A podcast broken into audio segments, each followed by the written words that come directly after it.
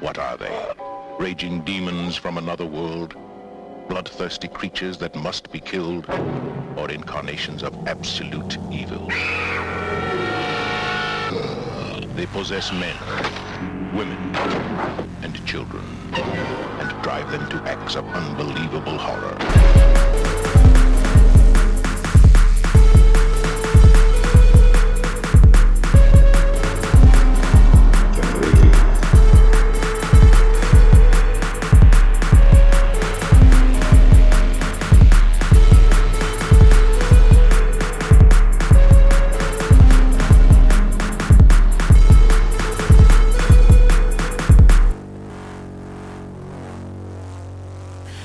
Everybody, and welcome to Generation Lost, the show about movies with Bryn and Jeremy. What's up? Hi, Jeremy. How are you? It's me. it's Jeremy. It's your your resident hunter brained uh, Hunter Biden a file lover of lover of all things hunter mythology. Even wearing my Hunter College shirt today. Uh, yeah, and that's Jeremy, and I'm Bryn, and today we have a guest uh, for, I guess, this is kind of the last big spooky episode, even though technically I think it'll come out right after Halloween. But Yeah, for us, but Halloween hasn't happened. it's before the scariest day of the year, The Day of the Dead. election day. Oh. I thought you were going to say Dia no, it'll be election day the day after this comes out. Wow. Well, everybody, you know, I don't care what you do, but D- we d- do have a guest, whatever. and today it is uh, actually. I forgot uh, to ask you how to say your last name. It doesn't matter. I'm gonna guess Dan. Faulkner? it's Dan. It's uh, it's actually Boeckner, but Boeckner. I, I honestly don't care. After you know So years of many people years. mispronouncing my name, I don't I don't give a shit. You know, It can be pronounced however you want. Same with me. Yeah. Uh, no one knows how to pronounce my last name, and that's fine. how, do, but how Dan do you Boeckner, pronounce how do you pronounce your last name? Niebuhr. Nibor. There you go. Mm-hmm. It doesn't look like it. but uh, how are you, Dan? I'm good, uh, as well as can be in the COVID capital of Canada. Oh, wait. how is it there? Are you guys like? Are you, is it peaking again? Yeah, it's peaking again. Quebec, uh, Quebec doesn't really seem to know how to handle this in a sort of coherent way. So Mhm. the last big, uh, the last big like public kerfuffle about COVID policy was around Halloween, which everybody had an opinion on. I'm just staying home. I I don't see what was the was it a culture war over like what are the kids gonna do if they can't trick yeah. or treat? Yeah, yeah, it kind of broke, and it broke down along like economic lines too, because like uh, Hmm. people in the sort of more Anglo-rich neighborhoods were like, our children should definitely be able to trick or treat. Oh, I thought it was gonna be the other way where it's like we can't buy our kids candy. Like this is how we get them candy for the year. Uh, maybe that factored in too. Um, somebody, a friend of mine, told me that uh, somebody in his neighborhood had just like pre-rigged a pipe that went from his door to his lawn. That he Oh yeah, I've seen that. I've seen shoot people do candy that. down. You know, That's They're fun. rules. yeah. Just like, whew, and then they Yeah. just like get stuck in their throat. Just like, That's that sort of like early quarantine mentality that I feel like we've all kind of lost. That you there can't was like that things? first like month where everyone was like, "We're in this together. We're all like banding together. We're coming up with fun solutions for all this Yeah. stuff. We're gonna Yeah. we're gonna have a great time, and then we're gonna come out of this better than we were. And then like a month later, everyone's like murdering each other and like, like, coughing each other's it. face Yeah. on purpose. Yeah. Yeah, furious yeah, at each that, other. that was yeah. never gonna last. I was thinking about it because I saw like a superintendent of a school in New Jersey sent out an email to all the students being like, "We're uh, we're still calling snow days, even though you're all you know learning from home. Like if it snows enough that it would have been a snow day, you get the day off anyway because like that's an essential part of being a kid, and we don't want to rob you of that. you should have just not let made them go to school at all. Yeah, that Yeah. also, but Exactly. yes. but it was like a sweet thing, and I was like, oh well, that's like a very early quarantine mentality That's that we've true. we've fully lost now. Yeah. Yeah. That's Um, over. It's all over. but anyway, uh, so Dan, you're um, you're a music guy. You're responsible for bands such as Wolf Parade and Operators, uh, Fortune Kid, and things like this. You've also worked in movies, yeah. Yeah, yeah, I have. Um, not not a lot of movies, but I, I worked on the soundtrack for uh, my friend Scott's movie Adult World, uh, which came out, I think, about four or five years ago. And then uh, I worked with my friend Panos Cosmatos on uh, a song for his film Mandy. Yeah, that's a great movie. I love that movie. It was a, ru- a runaway hit. It's funny because Panos' first movie. Uh, have we talked about that on this? Uh, Be- Beyond, Beyond the Black, Rainbow? Rainbow. I saw it at the Tribeca Film Festival. Oh no Um, way! Yeah, when it first when it first came out, I was really excited about it because it looked had a great trailer, and I really liked it. But there was a, a reviewer stood up and basically just asked like, "Why didn't you make this movie better?" and it was in the middle of the screening. At the no in the Q and A, and like pa- Panos was just like, "I'll try better next time."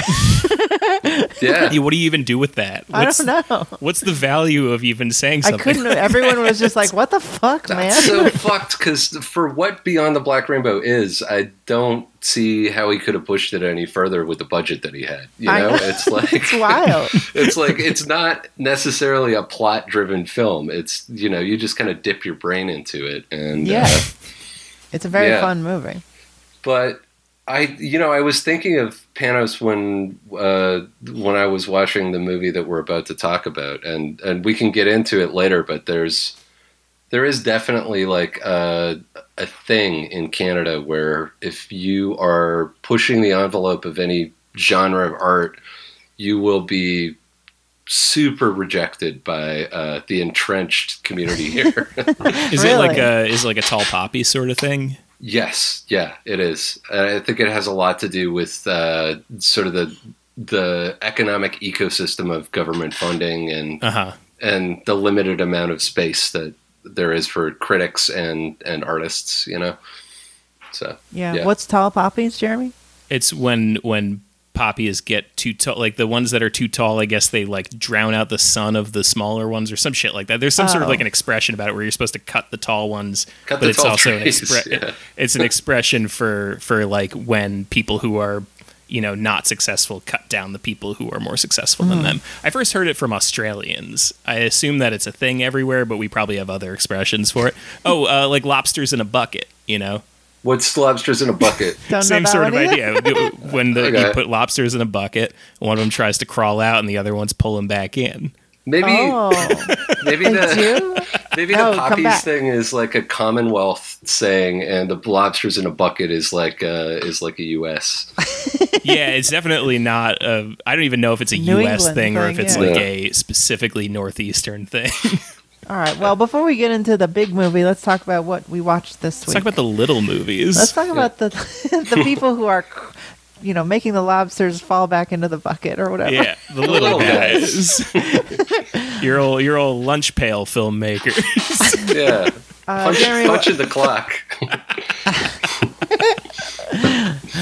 Jeremy, Dan, what, what- did what you did- watch this week? well, I'm starting. Okay, well, I can go. Whatever. Brent, you go. Bryn, you start. All right, I'll go. Um, well, besides the uh, Saw four and five, um, I watched uh, Borat two. Mm-hmm. Oh, you did. I watched it too. I was going to talk about Borat. All right. Well, we can talk Dan, about. did you watch Borat? I haven't watched Borat yet, and I don't know if I'm going to. I have a. I, I probably should.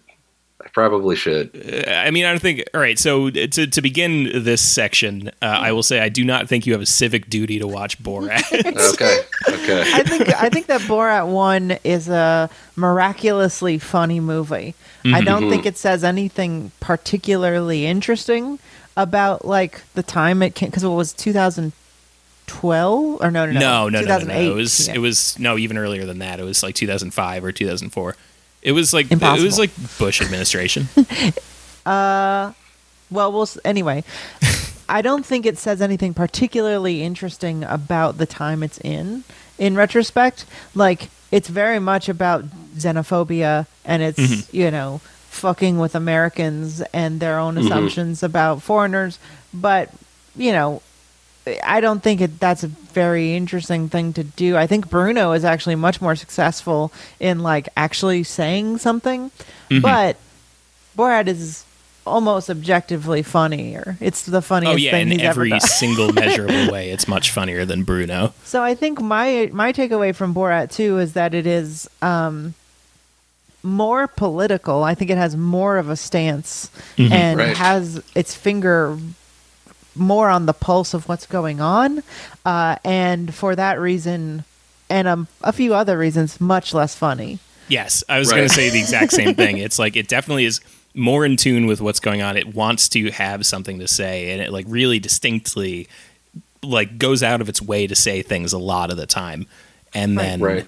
uh, it's just a less funny movie in pretty much every way than I think even The Dictator is funnier. It. The I Dictator didn't is funny. really think it was that funny at all. Um, I there were some laughed. scenes that were okay. There were some laughs in it, but really, I was uh, uh, very disappointed.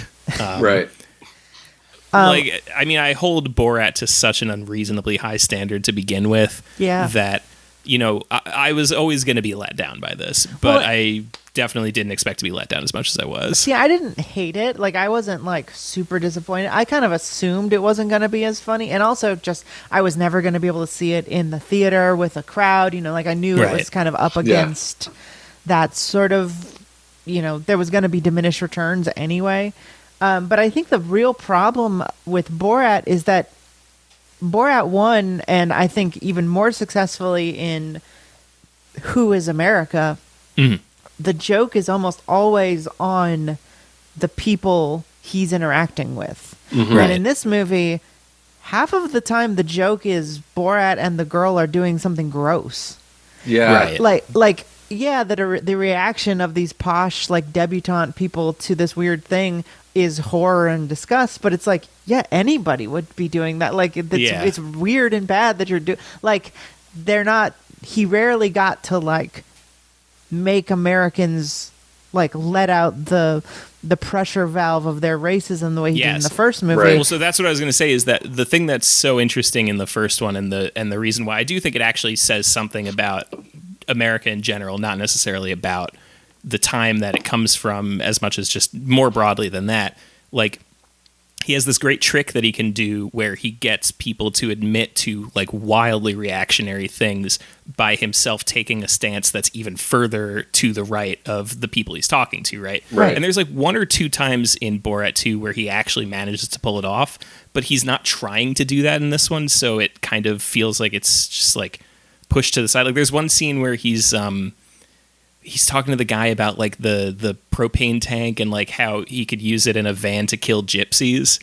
Oh, and yeah. the guy is just like going along with this very happily, just like, yeah, I bet you could kill probably like nine or ten. Yeah. And Yeah. you're like, all right, well, that is a very casual conversation you guys are having about killing gypsies. And, you know, that, That guy's is- not going to go report that to the police or No. anything. And that is one of the it. Mm-hmm. funnier parts in the movie because it felt like Borat, where he was like doing his Borat thing of getting somebody to sort of agree with these. But like, what's hard is that America has just moved so much farther right uh, openly, Right. um, but also just like some of the stunts didn't feel as cra- as well crafted. Like dressing up as Trump and going to CPAC is funny, but like in concept, but like didn't really do anything with it.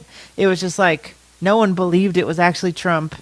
No one did anything funny because of that. He was just like there, and then everyone was like, "Fuck off, whoever you Yeah. are," you know. yeah. So- it's kind of hard to compete with like uh what is that guy's name? Jacob Wohl and like Laura Loomer holding holding some kind of like burn after reading style spastic like fake press conference about data that they have. You know that, that like like you gotta I don't know. I, I mean yeah, it's they- pretty they gotta hard to top it. Yeah. yeah, you're like the the state of prank culture at this point in history is just so wildly different than it was then that you really have to like you gotta really impress to, to like you can go on fucking Instagram and find people just like pranking people. Like it's not Right. hard to prank people anymore. Mhm. And it's Uh, definitely not hard to find people doing like cool prank. Like you know what? You ever see that video of the guy who goes to the police station and just talks to the cop like a cop? Oh, that's Do you know so what I'm talking good. about? I think Yeah, about yeah, that the he's, time. he's Oh, just it's like, "You've been drinking tonight. You've been drinking. Yeah. You you know he drinks on the job. You've been And standing it's around the most here all day? incredible What thing, and it's better around than anything in Borat. Yeah, and it's Yeah. more yeah, yeah. Borat than anything in Borat. yeah, and I think um, I think the also the thing about Who is America is that Who is America is also less funny than Borat, but trades that for being so much more biting and like its target being so laser focused on like the specific type of people and what they were trying to get out of them. Um, like even the ones where it's like the the one where the Israeli guy is like teaching those rednecks how to fight or whatever. Yeah, Right. Uh, like not let anyone fuck your ass or whatever. yeah. uh, just better setups and then on people who were going with it and then like the joke is on them um, almost every sing- thing in who is america is like that and i feel like this movie was more interested in like having this overarching story yeah. um, Right. and i was just like who cares Who gives a shit? but the girl's good i mean she's, she's really very Yeah. good. And he's very good. He's still a very talented performer. I mean, he's like he's charismatic in such an insane way to like be able to pull this off every time and like nobody ever really seems to be in on the like you know what I mean? Like you'd think that you'd be like Giuliani rings really true when he says like, you know, he fools a lot of people and he didn't fool me and you're Yeah. like you're like, I'd like to think that I'd be one of the people who he doesn't fool, but he absolutely would because he's so talented. yeah. And he's committed to the bit too. yeah. Yeah In, but also in a way that we could only dream of. but giuliani uh, you know tricking giuliani into a honeypot is a good bit and it's it a very good closer Yeah. for a for a show. Yeah, absolutely. um, I don't know if he was actually jacking off or if he was adjusting his whatever, He or was whatever it was. try But he was fuck that girl. 110 percent hitting on her, and Yeah. definitely knew she was supposed to be 15. yep oh, he's think, a uh, pedophile I, th- I think one of the reasons I haven't watched it is because you know I really liked the first Borat when it came out, but Mm. then and this this might sound dumb, but uh, like in the intervening years, uh, I've spent a lot of time touring Eastern Europe, like specifically like Balkans and like ex-Soviet states, and right. you know my partner is uh, is Macedonian American. Uh, we frequently spend time in Macedonia, and once I found out that he didn't, or that the the film, the original film, didn't fully pay the people in Glod in that uh, Romanian village, Mm-hmm. I I was just kind of like, okay, that's you know that's that's pretty shitty. yeah But then well it's also go ahead but then when I heard descriptions of, of like Borat 2, I was just and like you were saying, Brent, about the about the joke often being on Borat and not on uh, these people he's teasing, you know, racist or right wing thinking out of. In the, in this sort of specter of like RussiaGate and xenophobia towards anything that's like Iron Curtain or whatever you want to call oh like, yeah. Iron Curtain. It's it's almost like you know everything east of Prague is open season for liberals to make fun of. You know, It like, does seem that like way. they're saying it's like just be racist to fucking Italians. It's it's it's more fun and they it's don't more get fun. hurt. Or It's the way French. more fun. or the or the British. Like just Yeah. be super racist to the British. It's it's so much fun. The it's British easy. deserve it. They totally deserve it. Kaz- Kazakhs don't, you know, necessarily. Kazakhs have done nothing to earn this. No, and Right. if you read some of the, you know, like I think Carl Zha had like a, a really good thread on this where he was talking about like the the revolutionary nature of Kazakhstan during uh, the Great Patriotic War was, you know, they were one hundred percent behind uh, joining up and fighting Nazis. there was Mhm. like, Yeah. uh, so I don't know. I mean, I know that's like. Yeah, I know it's a comedy film and everything, but but yeah, Well, I was just like, thinking about a- that a lot. well, but like putting the two the things whole- together, it's like the the the lack of pay, and then I, I've actually been hearing stuff about that people in this were like not paid well either, and like that like one of the women was like coerced into doing a scene that she didn't feel comfortable with or something like Yeah. that. And you like you look at that and it's like the first one you can see maybe that there's something on the other end of it where you're like this became such a great film that had such a huge resonant impact on so many people and like it was a great piece of art and like it you know its politics were good and whatever Mm-hmm. you can like maybe say to yourself like you know it sucks that he didn't pay them but like Yeah. at least something cool came of it it's like if all that shit is still happening and then also he makes kind of a piece of crap it's like really a bummer Yeah, and yeah, the yeah. lady and the lady who was like the babysitter woman like has been talking about how she was like I didn't, you know, I knew it was a documentary, but like they never told me until the movie came out that it was like fake, and like they only Right. paid me like a couple hundred dollars to be a babysitter, and like she's like a main character, like she should have points on the back end as far as I'm concerned. Like give her lots of money from the millions of dollars you made. Um, so yeah, I, I, I- I totally agree with you. The ethics of the making of this movie uh, seem pretty odd, uh, and Mm-hmm. also I I feel like it was more racist. yes like like it's more like rush like poor people from other countries are weird, and you're laughing at that and not the racist people of America. So Yeah, yeah, yeah. I don't know if it's necessary. because he's not specifically making fun of Kazakhs, right? He's he's the Borat as a Kazakh. Kazakhstan is standing in for, yeah, it's standing in for this sort of unknowable East post-Soviet, maybe Yeah. still Right. maybe still Soviet, you know, which is a funny, which is a really funny joke if you use it to sort of tease out people's ignorance, you know, Right. but becomes less funny when you're like, no, uh, this guy uh, hates Jews and gypsies. And yeah, they- the joke is that I Yeah. is that I shit in a ditch. totally. That's the joke. yeah, and they're that's all the joke. more they're all more misogynist than any American somehow, Yeah. and it's like what? uh, yeah. So meh, I didn't. I don't. Yeah, think I it's wouldn't really- recommend. Yeah, Yeah, it's not I'm really skip worth it, watching. Just skip it. So what skipping did you it. watch this week, Dan? I watched uh, I watched a couple of movies because uh, Dev and I are doing uh, like a Halloween weekly Halloween movie stream for our Patreon. Nice. But uh, I watched a movie called Embryo starring Rock Hudson. what? and, Di- and and Diane Ladd. Yeah, it's one of his. It's one of his last. I think it's one of his last big roles. It is a. It's basically a retelling of the Frankenstein story. Uh, Okay.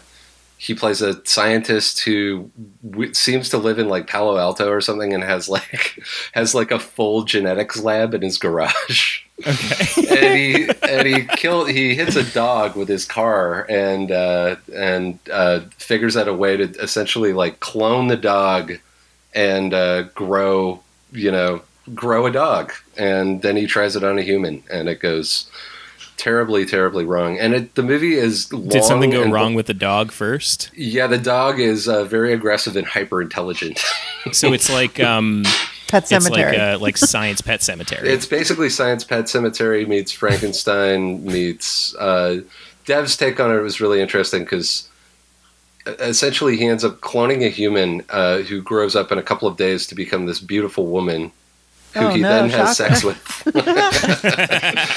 like, of course, you know.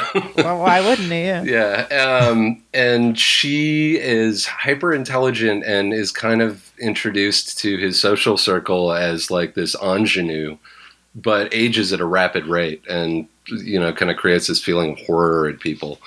And Dev, Dev, kind of lined out how, yeah, it's just it's a really interesting meditation on like the new girl, you know, Yeah. Or weird science. or weird science. Yeah, yeah, weird science too. Yeah, absolutely. Make a it's a lady s- to fuck her. it's a Especially if you're Rock react- Hudson and not gay. yeah, exactly.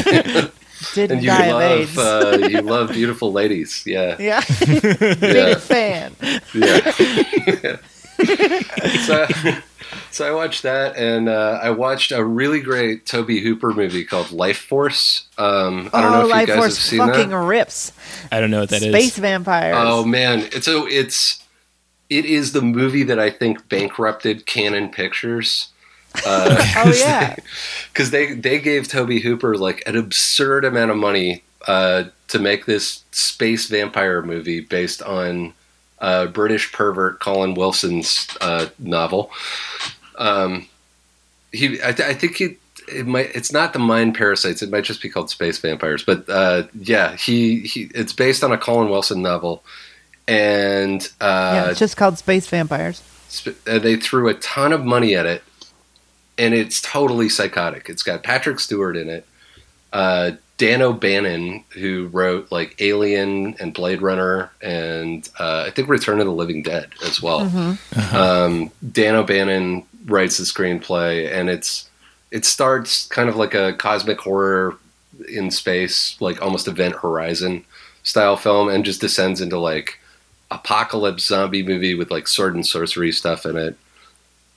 A lot of it It's a- about scientists being horny and feeling bad about it.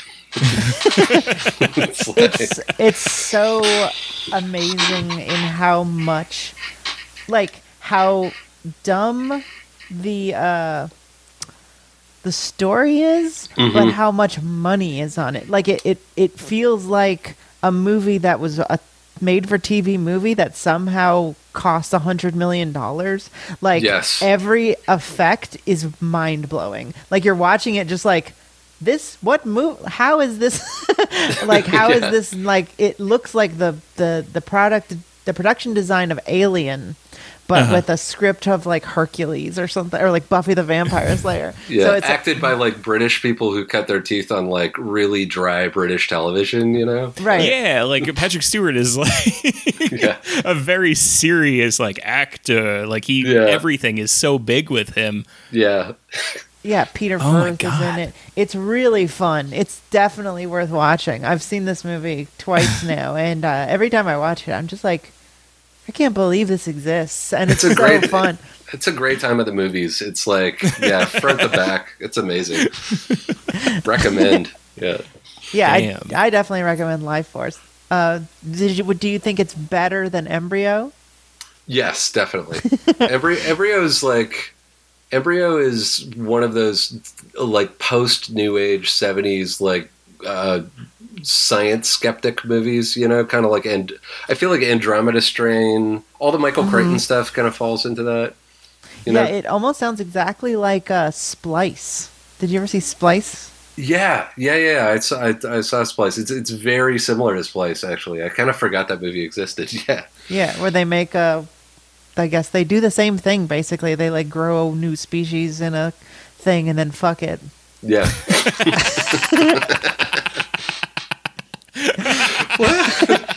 They What a new thing. What is it? It's like a lady. It's like a half lady, half elf, like Dude, lizard. hell yeah. Yes. kind of lizard like This is a joke that Katie and I have been doing for years about um the the Montauk monster or the Montauk monster. No, what's that? what's the It Montauk uh, monster It was like a it was a dog basically. It was a dog that like washed up on a beach, but it was like Oh, half yeah. decomposed, and so like I remember the this. front of its face was like a it was the the skull was popping out, so it looked like a beak, and so people were like, "What the fuck is this weird like beaked four legged animal?" Um, and it was kind of like a mystery. And then Montauk also is well known for the Montauk Project, where the government tried to invent time travel and accidentally killed people, and then had to shut it down. So you put those two together, and the Montauk Project was actually trying to create the Montauk Monster, which was Right. the Italian American scientists uh, trying to create a dog with a human vagina so that you could fuck a dog. So they could fuck it up. yeah, that's basically what happened. That's what they were trying to invent in Montauk. It's the guy is- who directed uh, Cube and Nothing. You know, Cube. I, remember I, that? lo- I love Cube. I also love uh, Cube Two, Hypercube. Um, yeah, but Cube he didn't Ze- direct that. Cube Cube Zero is bad. It is really bad. Yeah, but that's this is a movie. Uh, it's like Adrien Brody and uh, Sarah Polley are like scientists, and they they're like growing this like lady with a tail, and then they uh, it like becomes sort of uh, like human looking enough that they like start to fall in love with it. Each of, them. How could you not? It grows Yeah. wings and stuff. I forget what Yeah. the, the metaphor only is. more, uh, only the more enticing, yeah, I mean, turning she's a, slowly into a Charizard. I, it's very furry porn. Like it's super. Oh yeah, It's definitely worth watching though. It's it's fun. Uh, okay, so Jeremy, did you want to say a different one than Borat, or no, that's it. That's Okay. all I wanted to so talk let's about. go right let's go. into Let's get into it. David Shivers. Cronenberg's, I guess, first proper film. Some people th- say it's Rabid, but lots of people say that this is his first feature. No, this is Um, definitely his first feature film. It's uh, 1974. 75. Yeah, he, he Yeah. talks about it that way. Yeah, yeah. Right, but Rabid is like an hour long. So like some people Mm-hmm. count it, but he doesn't. So this is uh, Shivers, uh, also known as the Parasite Murders, and also known as They Came From Within, and in certain French Canadian uh, distributions, Frissons. Um, Frisson. frisson. What was that? What was what does frisson mean? It I means guess fr- shivers in French. nice. yeah. oh, like you just frisson? Yeah. Yeah. Uh, Petit frisson. Yeah. uh, and apparently, the original shooting title was Orgy of the Blood Parasites, which is absolutely a descriptor of this movie. Yeah. Yes. Yeah. So this a is little on the nose, I'd say.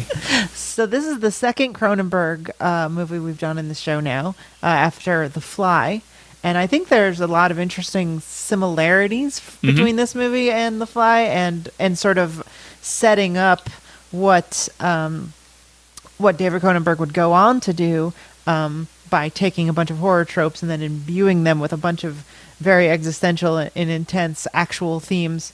Um, but let's go ahead and quickly um, recap what the movie is.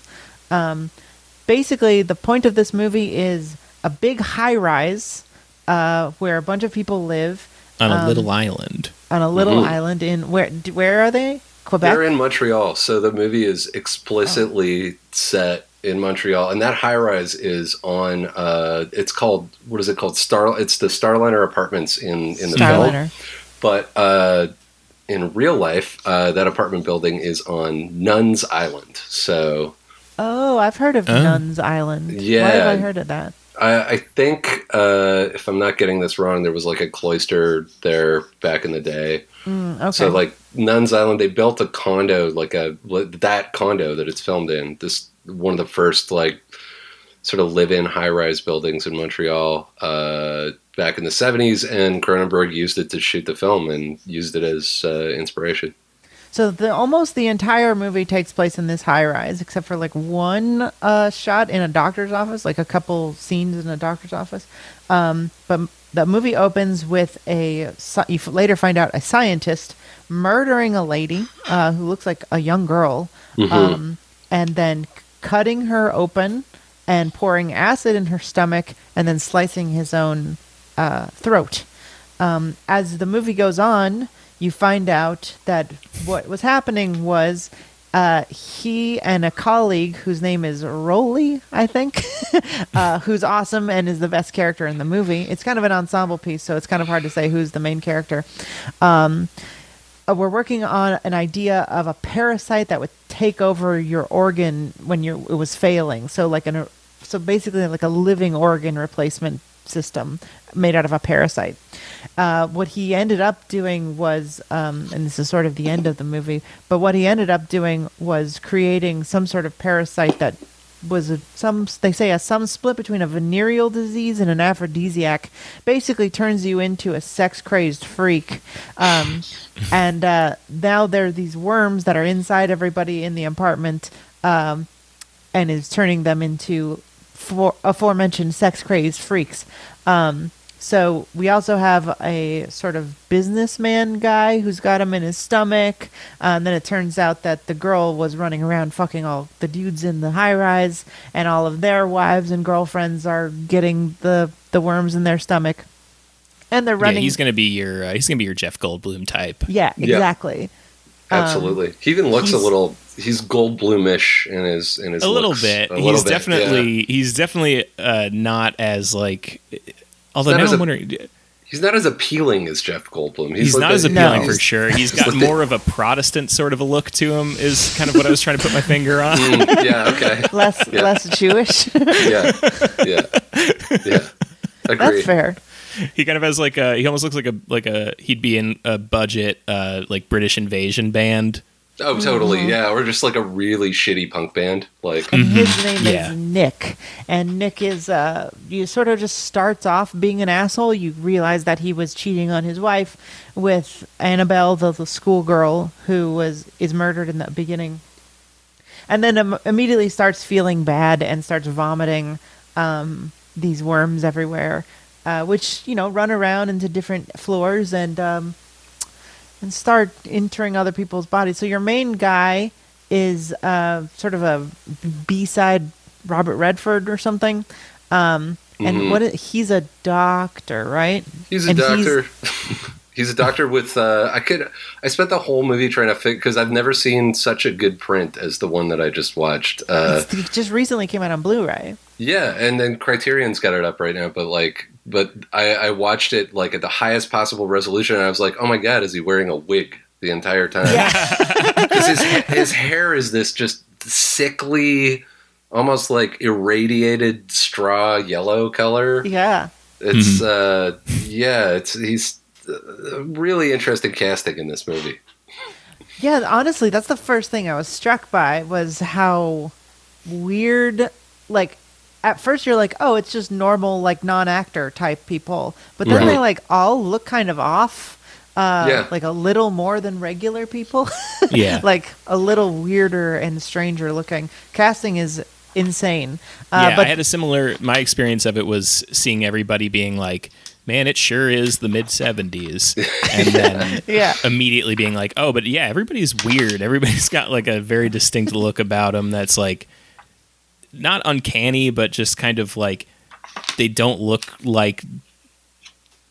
uh, like, like actor types Yeah, like they, they don't shouldn't look be in a movie. yeah it shouldn't be in a movie um, and Which- yet here we are which is a very interesting choice, I think. Um, And so basically, your main guy is this doctor who realizes that he's. I think he knows Rolly, right? Isn't that the idea? Yeah. That he's kind of half aware of this idea, and Rolly calls him and tells him about this murder, and they start putting the pieces together, and he kind of understands, like, oh, maybe that this thing that happened wasn't a one-off murder but like the result of all of these patients i'm seeing who have bumps on their stomach and no one can figure out what's going on uh, and they're all in this house this all of this big high rise um and so him and his girlfriend wife uh slash nurse, Nurse, co-worker uh they who is from the outset trying to fuck him as if they hadn't before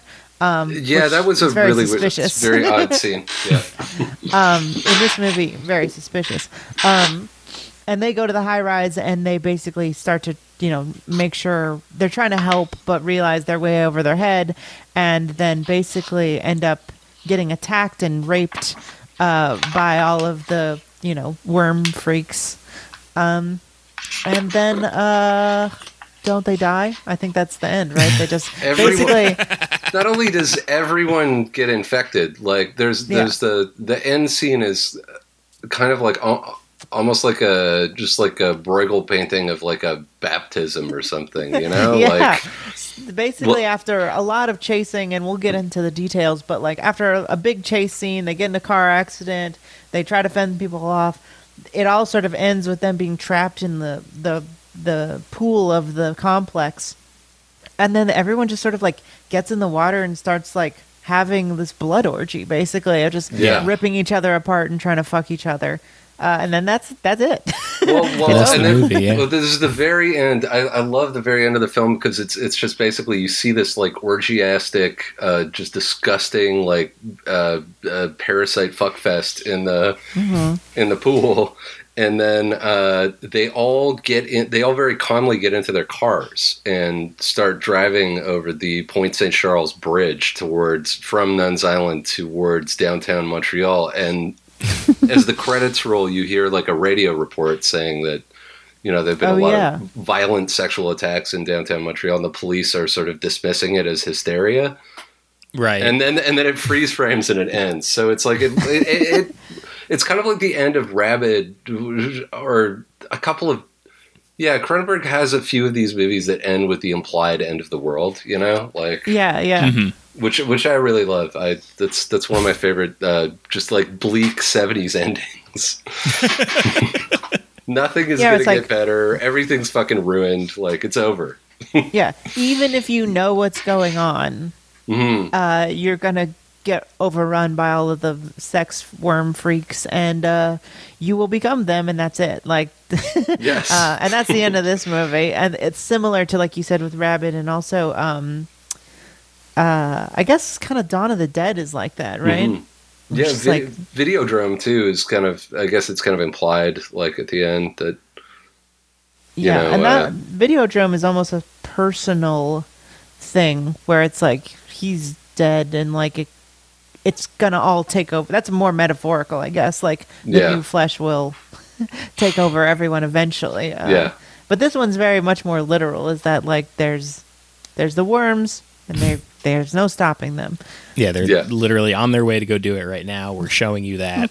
Yeah. So you brought this movie to to us. Uh, you suggested it. So why did you want to watch it, and when when did you first see it?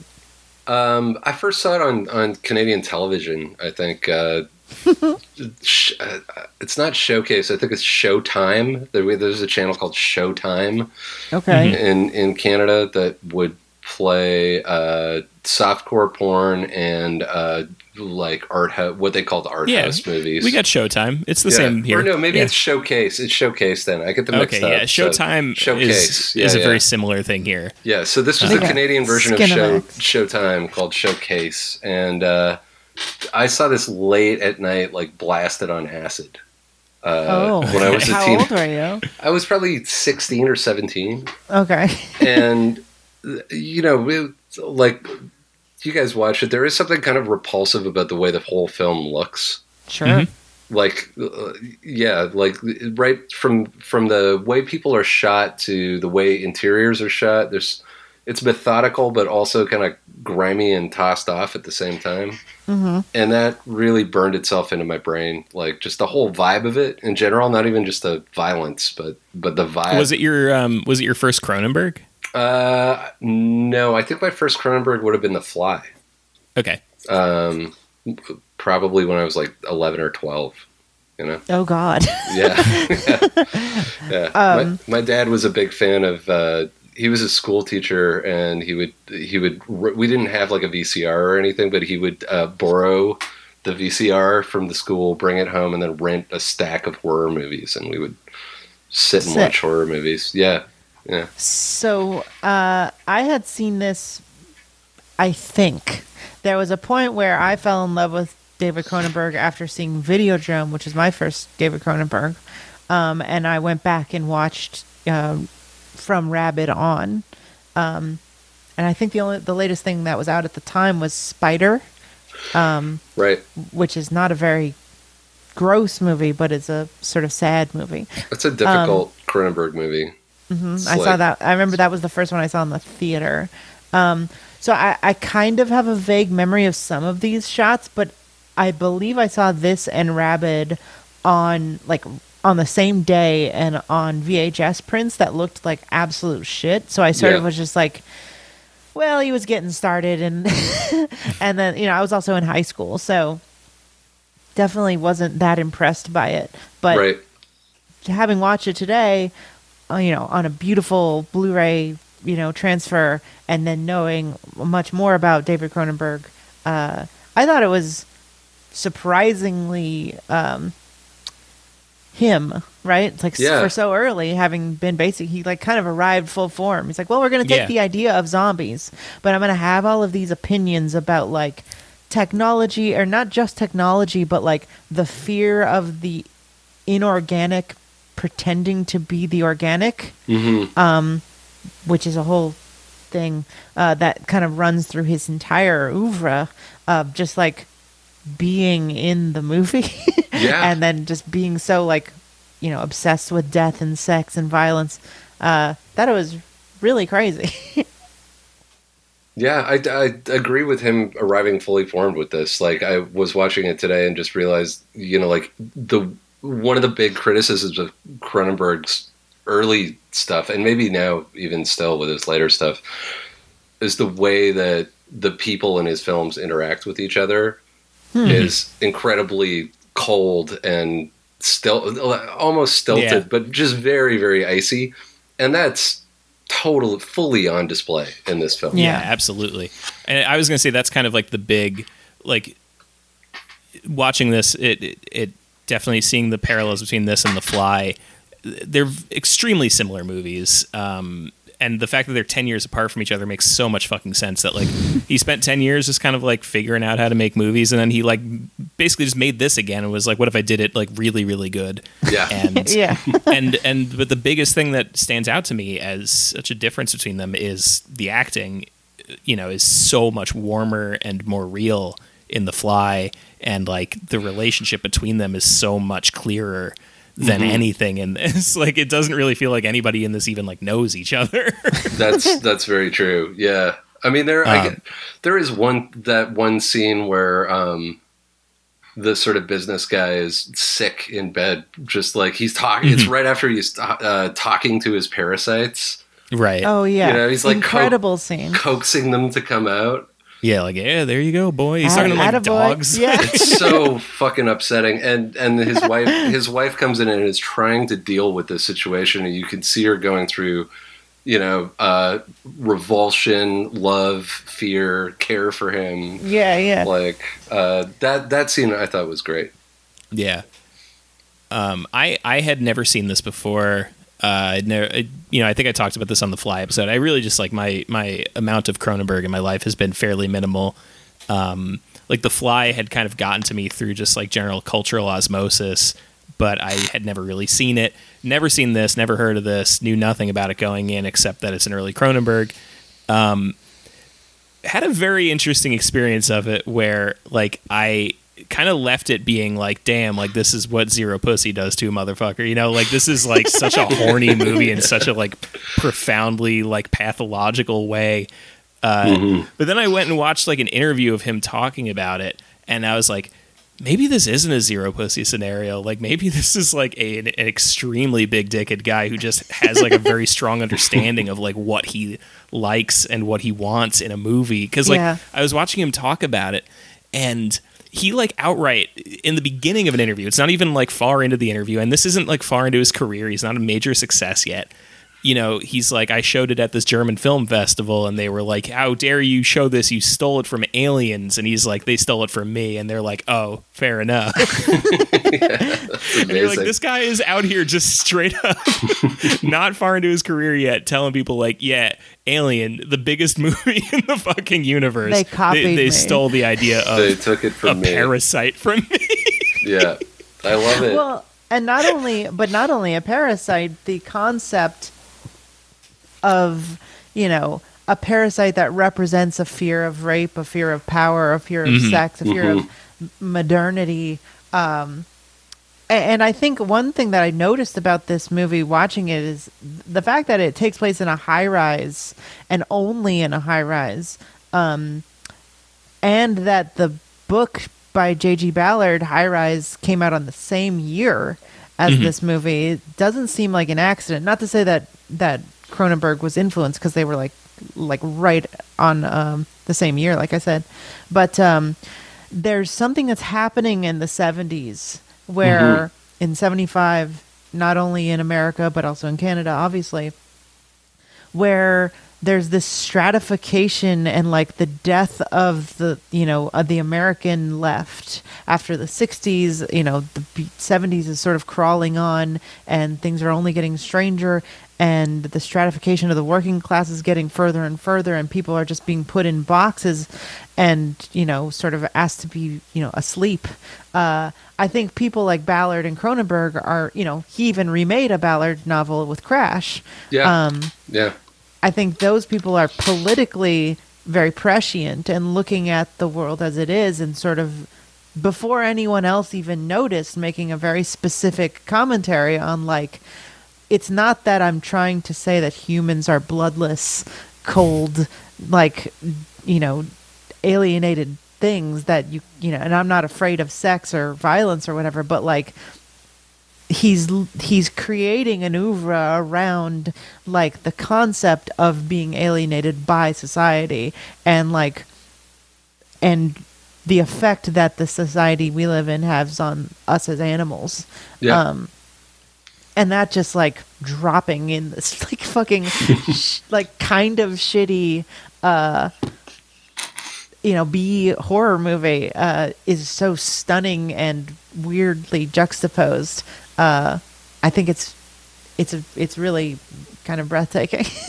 I, I, I totally uh, got lost in that in that line of thinking well when I was watching this movie, and I didn't know High Rise came out the same year because like I, I made some notes, but like high I, I think I wrote High Rise like four times yeah. because it is really a retelling of High Rise. It's kind of Um, the same story. It's basically the same story, and I don't, and, and I know that the shoot only took 15 days. Uh, so I'm, you know, I kind of assume that Cronenberg read High Rise and made some edits to the script. You know, like, it's possible. but, but, uh, yeah, I think he and Ballard both identified this like what in the UK would have become Thatcherism and uh, the sort of avarice and plasticity of the 80s, uh, the weird consumer conservatism, you know, of the 80s. I think he and Ballard both were like early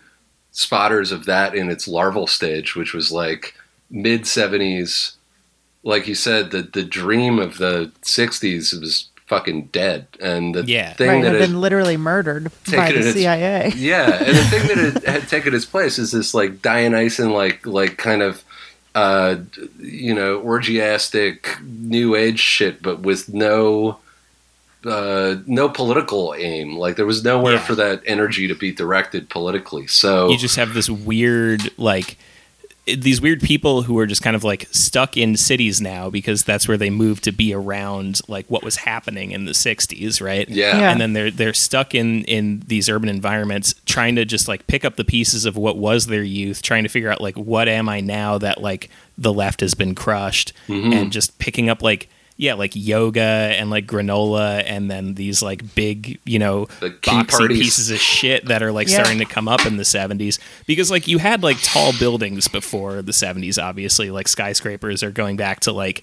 you know the turn of the century even like uh, pretty tall buildings and shit but like the 70s is when like buildings started to become really cheap and you could start to like really you know like it's when like you know the cinder block stucco sort of like piece of shit buildings started to really come up all over the world you see like the big major developments of cities are always going to be like the old core then like uh kind of like a 1910s ish like uh uh, industrial age development, and then after that, it's going to be like the 60s and 70s, and it's going to be all these cheap looking boxy high rises Yeah. like Right. that.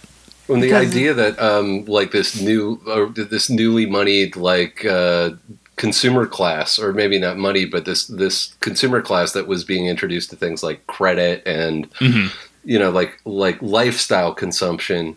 Uh, the idea that maybe maybe before or maybe near the turn of the century you would live in a tall building because you were poor and you would get tuberculosis because you were living Right. there with like your entire fucking extended family from Ireland or whatever you Yeah, know, or yeah. Yeah. Poland um, but but yeah come 1975 it's like these small units this style of living is being sold to this to the middle class as like something that's luxury Right. which And- is very and then I- odd yeah. Well, that's the thing. It's like it's this, and and Ballard talks a lot about this in the in the book of like the the high rise being like this mother that houses the the the ants that live inside it, and it's just like fe- it it gives you everything you need to survive. There's no need to leave.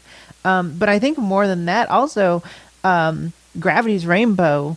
Um, by Thomas Pynchon came out two years before this, Yeah. and and that book um, and I, I'm- I'm not going to be able to explain. You should listen to uh, Michael S. Judge's podcast I- about I've, this. I've been Um, listening to that's like that's my favorite. Uh, it's probably my favorite novel. That book. It's my favorite novel. I novel, Fucking too. love that book. Uh, Thomas and- Pynchon, he's from my hometown, Glen What? Cove. Hell yeah, Yep. No Uh-huh.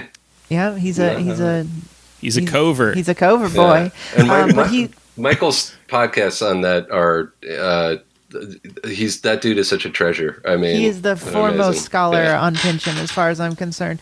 Um, but uh, that book has a lot to say about, and Michael points this out a lot uh, of the fear or the the the concept of the inorganic pretending to be organic, um, and that's like the whole book is sort of about the way that culture or the state sort of laid on this grid system to humanity and then like you know sort of use it to murder and to extract, um, just sort of like creating a, a, uh gamification out of the, the entirety of reality. Um, you should read it and you should listen to that podcast, listener. Yeah. But this movie really has a lot of that stuff, and I, I would be surprised if Cronenberg didn't read that book um, and how you know this sort of juxtaposition of the '60s and the '40s uh, exist, kind of exists inside this movie about worms. Yeah, yeah, it's true. And I found that very astounding. And I mean, I think it's funny because uh, the actors of this movie, like we said, are pretty uncanny and weird, except for like the one guy who knows all the answers. And I can't really tell if that's an an intentional thing, but Roly, the professor who kind of is just like explaining to the audience what's Joe going on. Joe Silver, that's his name. He's is he's in incredible. Rabid. He's in Rabid too, which I was gonna say. Like if you watch Rabid and Shivers back to back, Uh-huh. Joe Joe is in both of those films playing a similar ish role. I could definitely see how those two movies would just blend together into one. Yeah, in my mind, they were kind of the same nightmare. thing. Yeah, but he But when they I, I feel like he's sorry.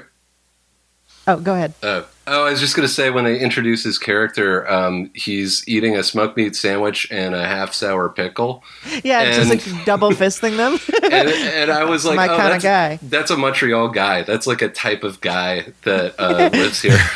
Well, I was going to ask you specifically about Montreal because I did notice that Cronenberg isn't from Montreal. no, he's a Toronto guy. He's he's from Toronto, but this movie is so distinctly like about like the the city is such a key part of this. And I was wondering if you had any insight into that. I don't know anything about like the relationships between Canadian cities, but like sort of like Well- the opposite shores, yeah. I think. Uh, well, th- I mean, Montreal is a five and a half hour drive northeast from Toronto. Mhm. So, and in 1975, it would have been, you know, we would have been coming out. Montreal would have been coming out of a few years of intense, like political violence uh, by the uh, Front de Liberation de Québécois, the FLQ, Mhm. who were was it like a they were like a uh, like separatist sort of thing? They were like literally a domestic terrorist organization that trained with Palestinians and and were uh, and were incredibly effective at um, at like develop like creating the conditions that would make Quebec uh, like kind of almost like a separate state within Canada. yeah. um, do we do we like them? I, you know, I, I don't know. I think we'd have to do like a whole other podcast. But I am for uh, revolutionary emancipation. If you are uh, a class of people that have been oppressed by, you know, like in their case, Anglo overlords who had con- Yeah. Controlled was- all the manufacturing and the church too, which was another thing that the FLQ was kind of raging against was the, the Catholic Church controlled a lot of life in Montreal for Quebecois. So, you know, you had a lot more Anglo business people in Montreal, and Montreal was a lot more of an Anglophone city back in uh, on this uh, like on its front facing side. You know, like back in the seventies.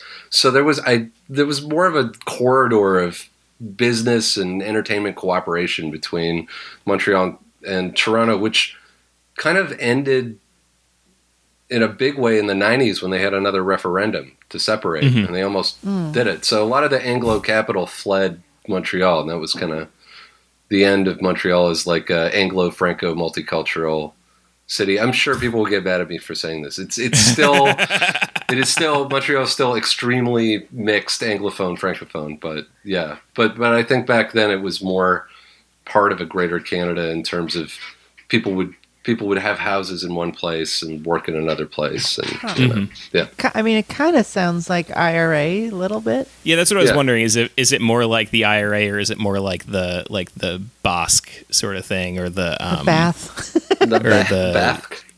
Yeah, Um, uh, you know, they murdered a what are the other guys called? The the the other Spanish guys. The the ETA is the Basque, right? That's yeah, but there's the Oh, Catalonia, yeah, Catalonian Yeah. separatists. Now these these were like armed, um, armed terrorists blowing up mailboxes, kidnapping politicians, robbing banks. You Sounds good. Yeah. All Sounds good. pretty It Sounds all good. C'est bon. Is there a good book about is it? there Maybe. a bad part? I Uh, can't. there a good book about it. There is a good book about it, which uh, the name of which is incredibly problematic. Okay. Uh, which is White N Words of America. Beautiful. All right, I'm looking it up. yeah. Uh, if you want to get a if you want to get a flavor of the sort of revolutionary thinking that was going on at the time, that is the one to read. It is pretty Sounds dated. wild. It's pretty Beautiful. dated, and it's uh, yeah. yeah. It, Uh, it's good. So this movie, we we really haven't mentioned that. Uh, first of all, it's really fun. Um, besides all the things we've been saying that are very heady, it's also just a fun time. If you want to watch this as a straight up like zombie movie, it's very serviceable. Um, there's not too much like straight up gore, but uh, uh, it's all sort of psychological and it's hard to write off as laughable because it's just very intense. Um, but this movie was extremely disliked by the uptight people in Canada because it was um, funded by the state, I believe, some sort of uh, you know endowment, arts endowment type deal that yeah, the state had going on. grant system, and uh, you know the, that that grant system existed. Uh, has I mean it still exists uh, for music and film and visual art, but uh, it also they also had this tax credit thing going. So you had uh, people making exploitation films in Canada and getting tax credits for them under under sort of the same umbrella. So was this a tax credit thing or, or a grant thing? This Or was, a both? grant thing. Okay. So Yeah. yeah, there was a famous article apparently at the time that was called "You should know how bad this movie is. You paid for it," Yeah. um, which is a. a you know, a hila- hilarious if it wasn't so baldly reactionary. Uh, The like, guy wrote it under a pseudonym too. it was like he was a journalist who published he published this article under a fake name. Yeah. what a what a So, fucking pussy. coward. But I, but yeah, uh, this movie caused some sort of like heated debate in Parliament about like what are we allowed to fund and like what kind of you know censorship laws. Do you know much about that? Um, I know that that kicked, yeah, that kicked off a huge debate in Parliament, and then basically, um, the ironic thing was that uh, Shivers would go on to be like the highest-grossing domestically made English language Yeah. film in So from the from the same history. interview I was talking about before, where it's just like Big Dick Cronenberg, he's like, he's like, you know, they had all these problems with him. They talked about it, you know, in Parliament, whatever. And he's like, to my knowledge, it's the only movie from that program that ever made a fucking dollar. yeah, yeah, it made Because over it was the highest growing movie in Canada ever at the time. yeah, yeah, not made- only the highest, but it was also the only one that like turned a profit at all.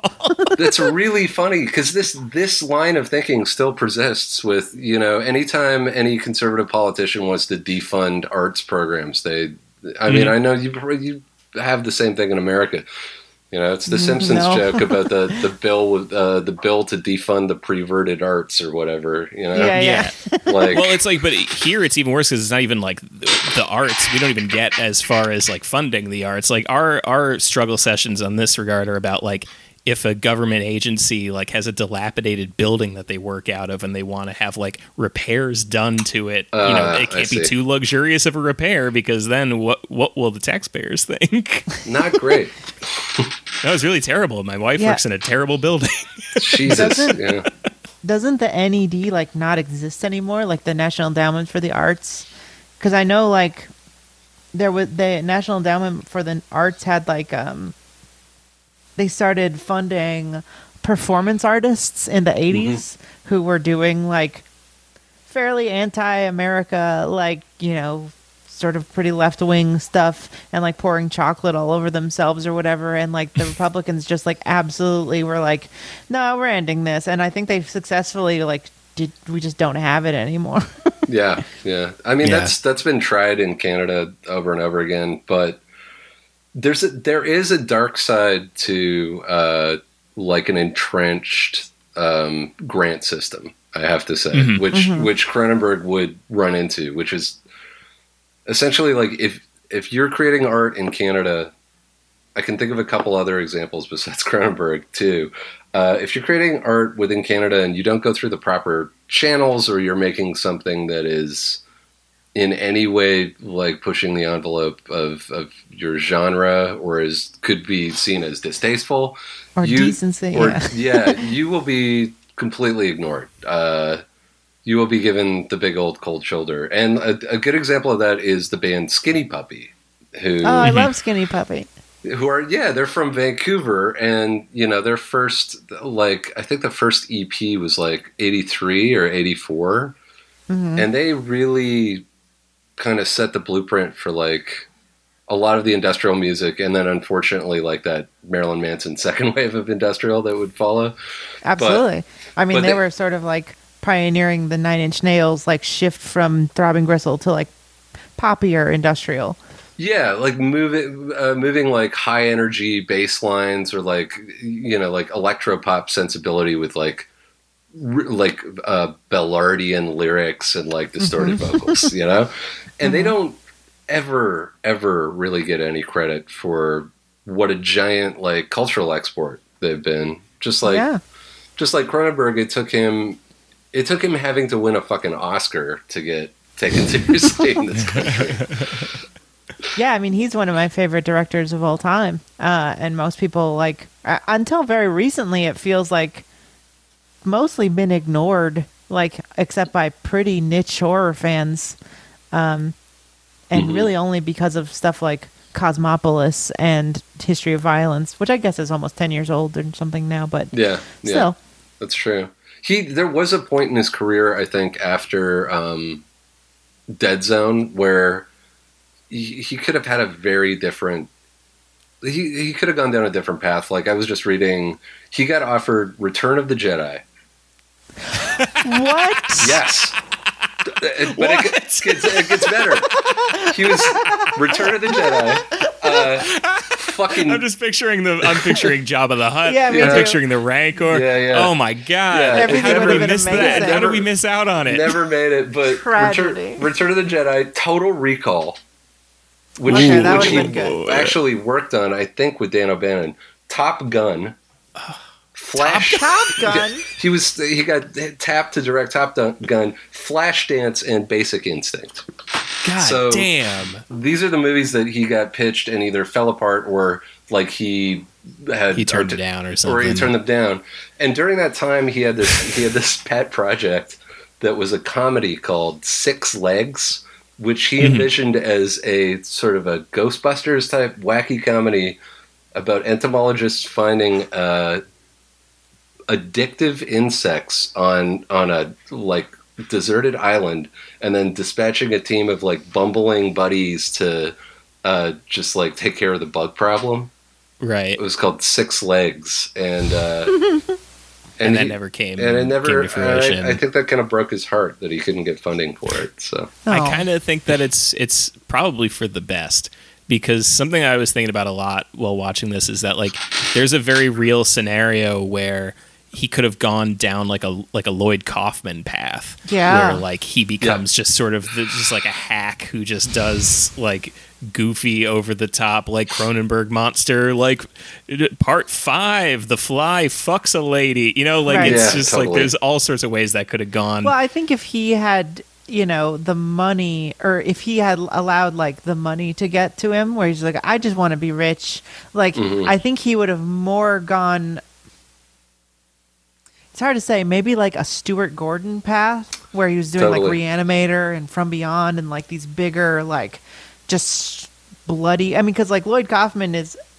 He would have just. I'm just saying he would have made more money than Lloyd Kaufman. it's for sure good- yeah um, obviously but um but i just think he's always been too smart like he's just for his own good you know he Yeah. just Mhm. like has to make a movie that sort of f- is in line with his values and ideologies and like i don't know what those are but they seem to be pretty you know he follows a certain line you know through all of it considering you can sort of basically look at a lot of the same themes through a lot of his movies he's got specific obsessions, and a, a friend of mine, uh, his mom went to university with Cronenberg, Really? And yeah, and her one anecdote about Cronenberg was that no one wanted him to come to any of the parties that they were having or Oh. like come hang out because he would show up and just relentlessly start talking about like disease and parasites and infection. And he was just like a stone cold bummer to have around. so I think this is I, I think he's a guy that's got like this purity of intent that you see in I don't know, he's uh, like the Fall or the Ramones or something like yeah, that. yeah. Yeah. We're only gonna do this Yeah. and nothing else. yeah, totally. Yeah. All right. Well, I would recommend this movie. I think it's, especially if you're a Cronenberg fan, I think it's uh, a really interesting, like we're saying, like a window into where his head is has always been at, and it's sort of like the er, but also the pure like Cronenberg. Uh, it's also just a fun time. I think the acting is really. Uh, I think the acting and the visuals and just even the uh, shitty worm guys that are all practical effects uh, are all fun and interesting. Um, so I would recommend it. Jeremy? Um, I would I would recommend it if you're a Cronenberg person. I think if you're not a Cronenberg person, I'd start with something else, probably like The Fly or you know something. Videodrome.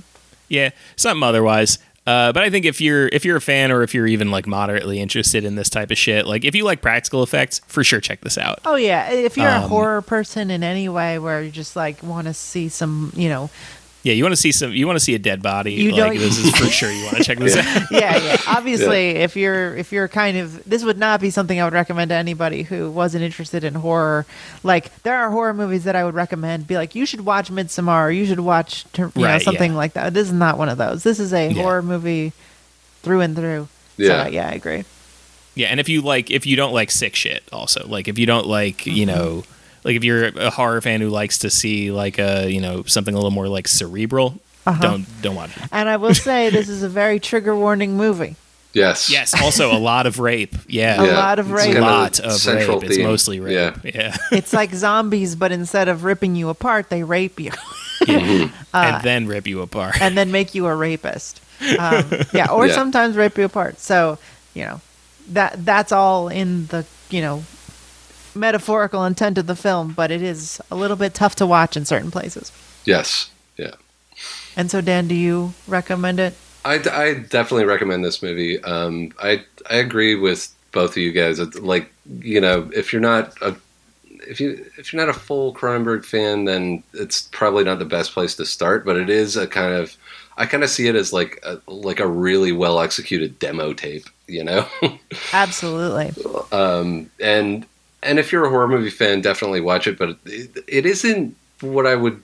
I mean, I like it, but it I could see how it might not be fun uh, for some people because the, besides uh, besides the the rape, there's there's also just a, there's it is corny in a lot of ways, but the th- and this is the thing I love about it. But there is a strain of just like extreme uncanniness and unpleasantness running through it, where it pulls in all these things that we've talked about, like like the sort of collapse of society in the '70s and the and the death of uh, you know the utopian dream of hippiedom.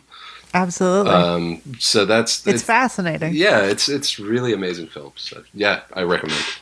Cool. Well, thanks so much for coming on, uh, Dan Boeckner. Uh, would you like to plug anything? Uh, yes, I would actually. I'd like to plug uh, my Patreon, um, which Yeah. is so.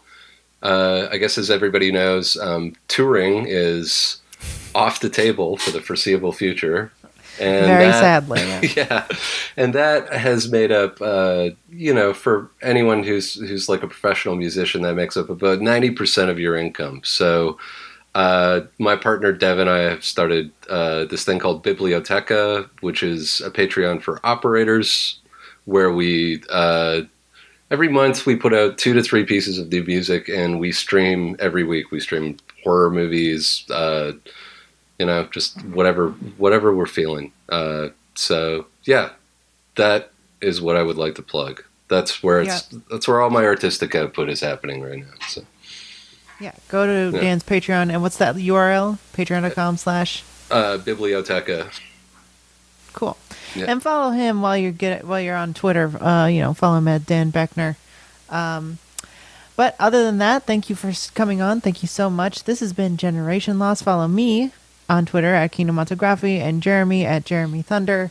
Uh, follow the show at Gen Lost Pod. And why don't you check out our Patreon while you're on Patreon at patreon.com slash Generation Loss. Uh, listen to my other show, BB Bledis. Listen to Jeremy's other show, Ballin' Out Super. And am I forgetting anything? That's it. All right. Thanks everybody for listening. This has been a good time and happy Halloween and nothing else. Nothing else. There's Nothing nothing else. happening tomorrow. Nothing's no, happening. don't worry about it. Uh, Were you out to create a body of art, or you out to make a fast buck? Because one of the things. that- fast? yeah. It took me four years to get Shivers made, and I made thirteen thousand dollars for it. That's not a fast, and it's not much of a buck either. I but mean, your films do make money. so- Yes, that film finally did make money when it finally got done, and uh, if you if you consider how long I made it, it would probably average it out to about nine thousand dollars a year doing that film. Well, because that's one of the things that bothers the Canadian Film Development Corporation is you go and you borrow money from them. You make these dreadful movies, or the, the so-called dreadful by the critics. You make a buck and return the loans instantly to the CFDC, and they don't want to admit that they're funding you as a Canadian filmmaker. Well, in a, in a way, that's true actually, because uh, Shivers caused a lot of embarrassment in the Houses of Parliament. And people were, were wandering around the Secretary of State's offices muttering, "What are we going to do about Cronenberg?" Now, this is as though they had nothing else to worry about. But that's that, that the problem there was that this Film Development Corporation is a government organization. The people who work for it are civil servants. They have to answer to two masters. One is business. If the films don't make money, they say, why is this film losing money? If the film does make money but is sensationalistic in any way, which it really has to be to make money, uh, questions are raised in the Houses of Parliament. Why, Why they is tax the money? No, why is Oh. tax money going into Oh. this, this obscene, perverse film? And they say, well, it made its money back in about three weeks, and so the money has, has been recouped.